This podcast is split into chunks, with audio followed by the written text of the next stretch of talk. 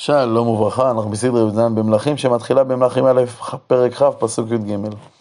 את הסדרה הקודמת עזמנו כשצבא ארם צר על העיר שומרון בהובלתו של בן הדד מלך ארם. איתו היו גם שלושים ושניים מלכים שונים שהצטרפו אליו. והנה נביא אחד ניגש אל אחאב מלך ישראל, ויאמר כה אמר אדוני, הראית את כל ההמון הגדול הזה? הנני נותנו בידיך היום, וידעת כי אני אדוני. נביא השם מתנבא. כי צבא ארם יובס בפני אחאב וצבאו, ואחאב שואל מי אמור לצאת לקרב, ויאמר אחאב במי.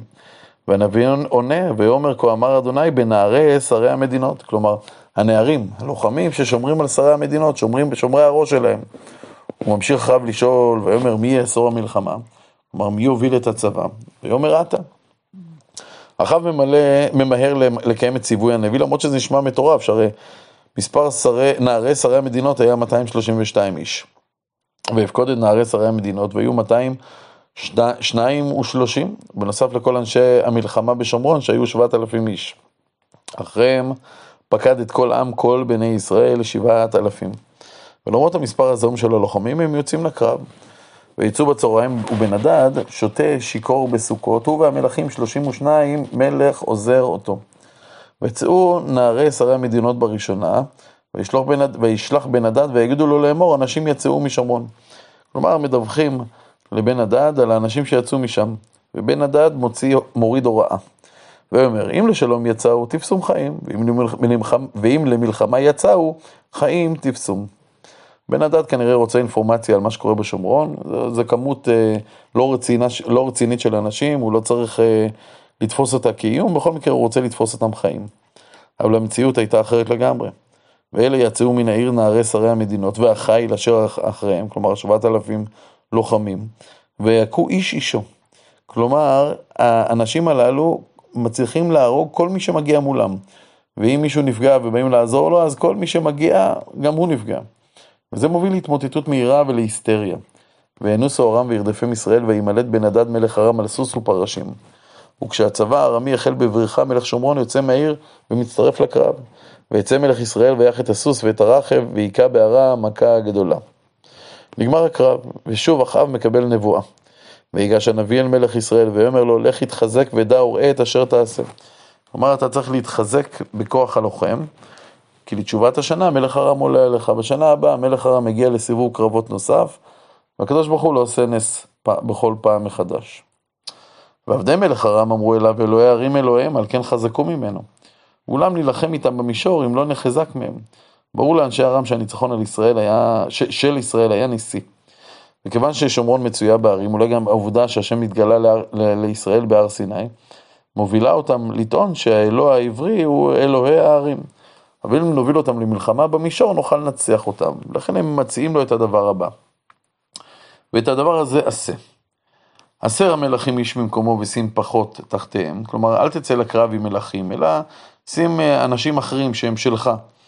יש להם נאמנות אליך אה, על הצבא. דבר נוסף, ואתה תמנה לך חיל כחיל הנופל מאותך, וסוס כסוס ורכב כרכב, ונלחמה איתם במישור אם לא נחזק מהם. כלומר, תצא עם צבא באותו סדר גודל שיצאת קודם, אבל הפעם תילחם במישור. וישמע לכולם ויעש כן. ויהי לתשובת השנה, ויפקוד בן, בן הדד את ארם, והיה אלפקה למלחמה עם ישראל.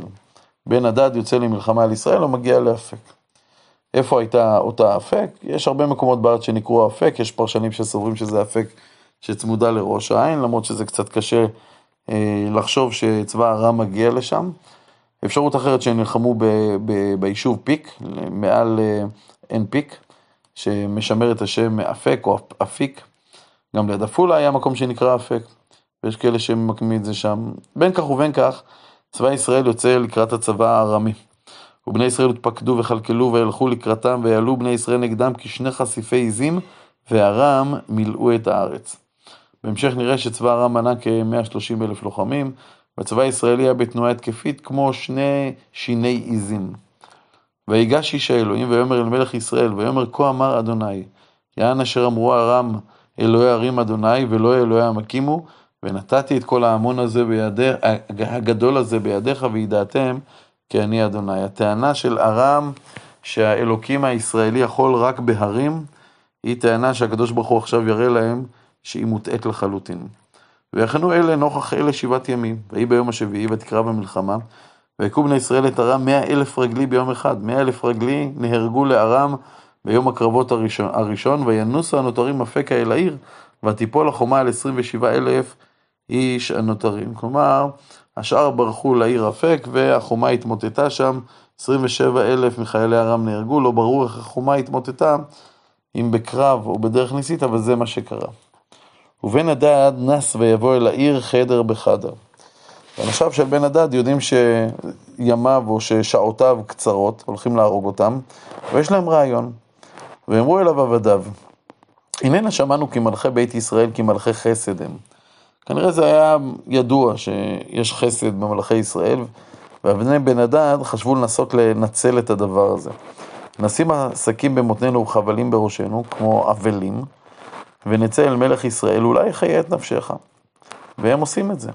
והחגרו סכים במותניהם וחבלים בראשיהם, ויצאו אל מלך ישראל, ואמרו, עבדך בן הדד אמר תחינה נפשי. כלומר, עבדך בן הדד מבקש שתחוס על חייו. והתגובה של אחיו מדהימה, ואומר, עודנו חי, אחי הוא.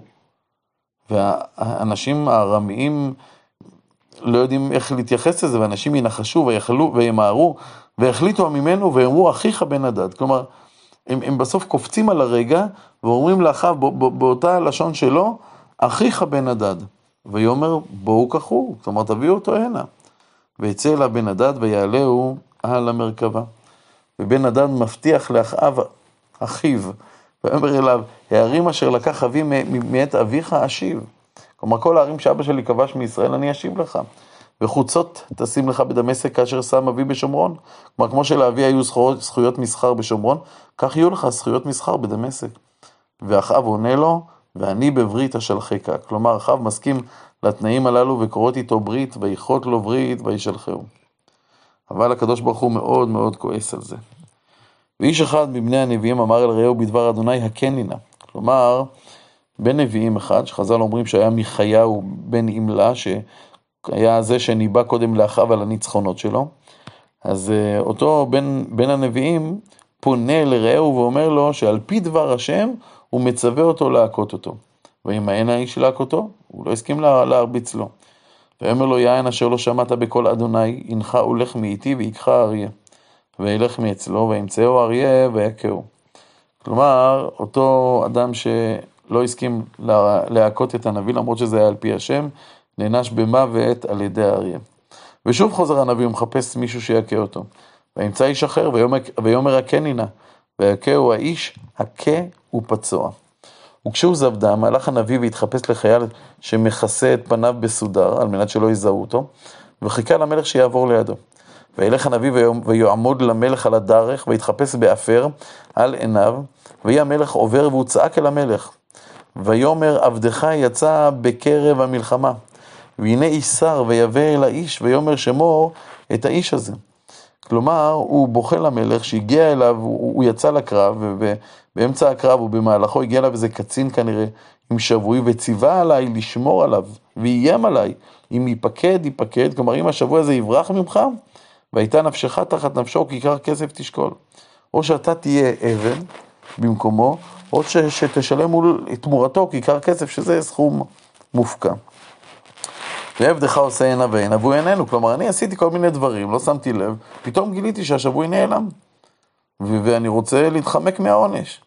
ואומר למלך ישראל, כן משפט, משפטך, אתה חרצת. אחאב עונה לו, אתה חרצת את דינך, קיבלת עליך לשמור, ולא שמרת. וימהר ויסר את האפר מעלי עיניו. הנביא מעיף את הבגד שכיסה אותו, ויקר אותו מלך ישראל, כי מהנביאים הוא.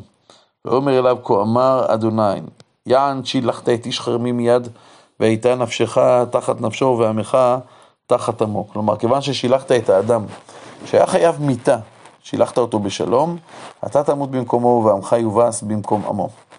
וילך מלך ישראל אל ביתו שר וזעף, וזעף ויבוא שומרונה. כלומר, אחאב חוזר כועס לשומרון, ובהמשך נראה שמלך ישראל גם ציווה לכלוא את הנביא הזה בשומרון.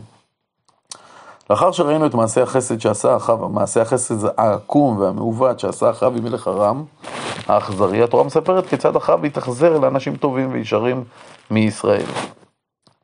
ויהי אחר הדברים האלה כרם היה לנבות היזרעאלי אשר ביזרעאל. והכרם של נבות הייתה אצל היכל אחאב מלך שומרון. כלומר, ממש מול הארמון של אחאב, ביזרעאל היה כרם. וידבר אחאב אל נבות לאמור, תנה לי את כרמך ואילי לגן ירק, כי הוא קרוב אצל ביתי. אחאב מבקש מנבות לקנות את כרמו, כי הוא ממש גובל באדמת הארמונו, הוא מציע לו גם תמורה נאה.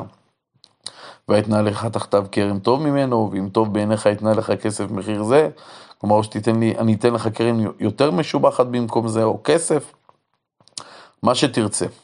אבל נבות מסרב למכור את נחלת אבותיו, ויאמר נבות אל אחאב, חלילה מי לי מאדוני, מתיתי את נחלת אבותיי לך. עכשיו אחאב הוא מלך, ומלך לא רגיל שאומרים לו לא.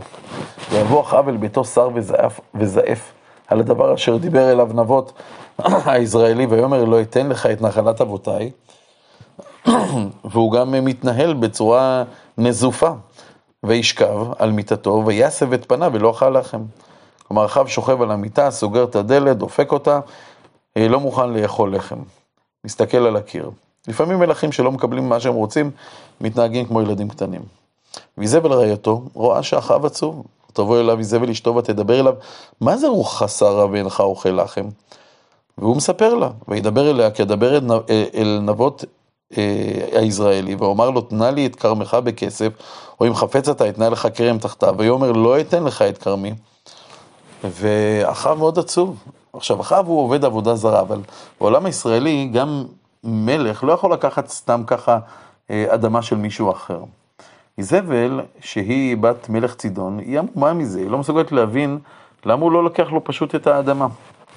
ותאמר אליו איזבל אשתו, אתה, אתה תעשה מלוכה על ישראל. קום אכול לחם ויטב ליבך, אני אתן לך את כרם נבות היזרעאלי. כלומר, היא אומרת לו, תן לי לדאוג להכל. תאכל טוב, תלך לנוח, יהיה בסדר, איזבל תדאג, תדאג להכל. ואיזבל גם פועלת. היא מחליטה להשתמש בחוק שקובע שרכוש של הרוגי מלכות עובר למלך. ותכתוב ספרים בשם אחאב, ותחתום בחותמו, ותשלח ספרים אל הזקנים ולחורים אשר בעירו, היושבים את נבות. שולחת מכתבים החתומים בחותמו של אחאב לזקני ישראל, כלומר לשופטים, ולחורים לאצילים. ותכתוב בספרים לאמור, קראו צום והושיבו את נבות בראש העם, כלומר תקראו צום כאילו קרה איזה אסון, ותעמידו את נבות כנאשם בפני בית הדין, והושיבו שניים אנשים בני בליעל נגדו, וידעו לאמור ברכת אלוהים ומלך. כלומר, תארגנו שני עדי שקר, שיעידו שנבות קילל גם את אלוקים וגם את המלך. וציעו וסיכלו והוציאו אותו להורג. ואכן כך זקני ישראל, ישראל עושים. ועשו זה, זה אנשי עמו הזקנים והחורים אשר יושבים בעירו, כאשר שלחה עליהם איזבל. כאשר כתוב בספרים אשר שלחה עליהם, קראו צום, והושיבו את נבות בראש העם, ויבואו שני האנשים בני בליעל וישבו נגדו, ויעידו אנשי הבליעל את נבות נגד העם לאמור, ברך נבות אלוהים ומלך, והמלך ויציאו מחוץ לעיר ויסקלו באבנים וימות. ומיד אחר כך הודיעו גם לאיזבל שעשו כציוויה. וישלחו אל איזבל לאמור, סוכל נבות וימות. והיא כשמוע איזבל כי סוכל נבות וימות, ותאמר איזבל אל אחאב, קום, רשת כרם נבות היזרעאלי אשר מאין לתת לך בכסף, כי אין נבות חי, כי מת. עכשיו אחאב לא שואל איך איזבל עשתה את זה. ברור לו לחלוטין שזה לא הכשר, אבל זה לא משנה לו. ויהי כשמוע אחאב כי מת נבות, ויקום אחאב לרדת אל כרם נבות היזרעאלי לרשתו. הוא יורד משומרון לכיוון ישראל, וכאן נכנס אליהו הנביא לתמונה. ויהי דבר אדוני אל אליהו התשבי לאמור. אבל כאן נגמרת הסדרה. מה השם רוצה מאליהו? כיצד זה קשור לאחאב? זאת ועוד בסדרה הבאה.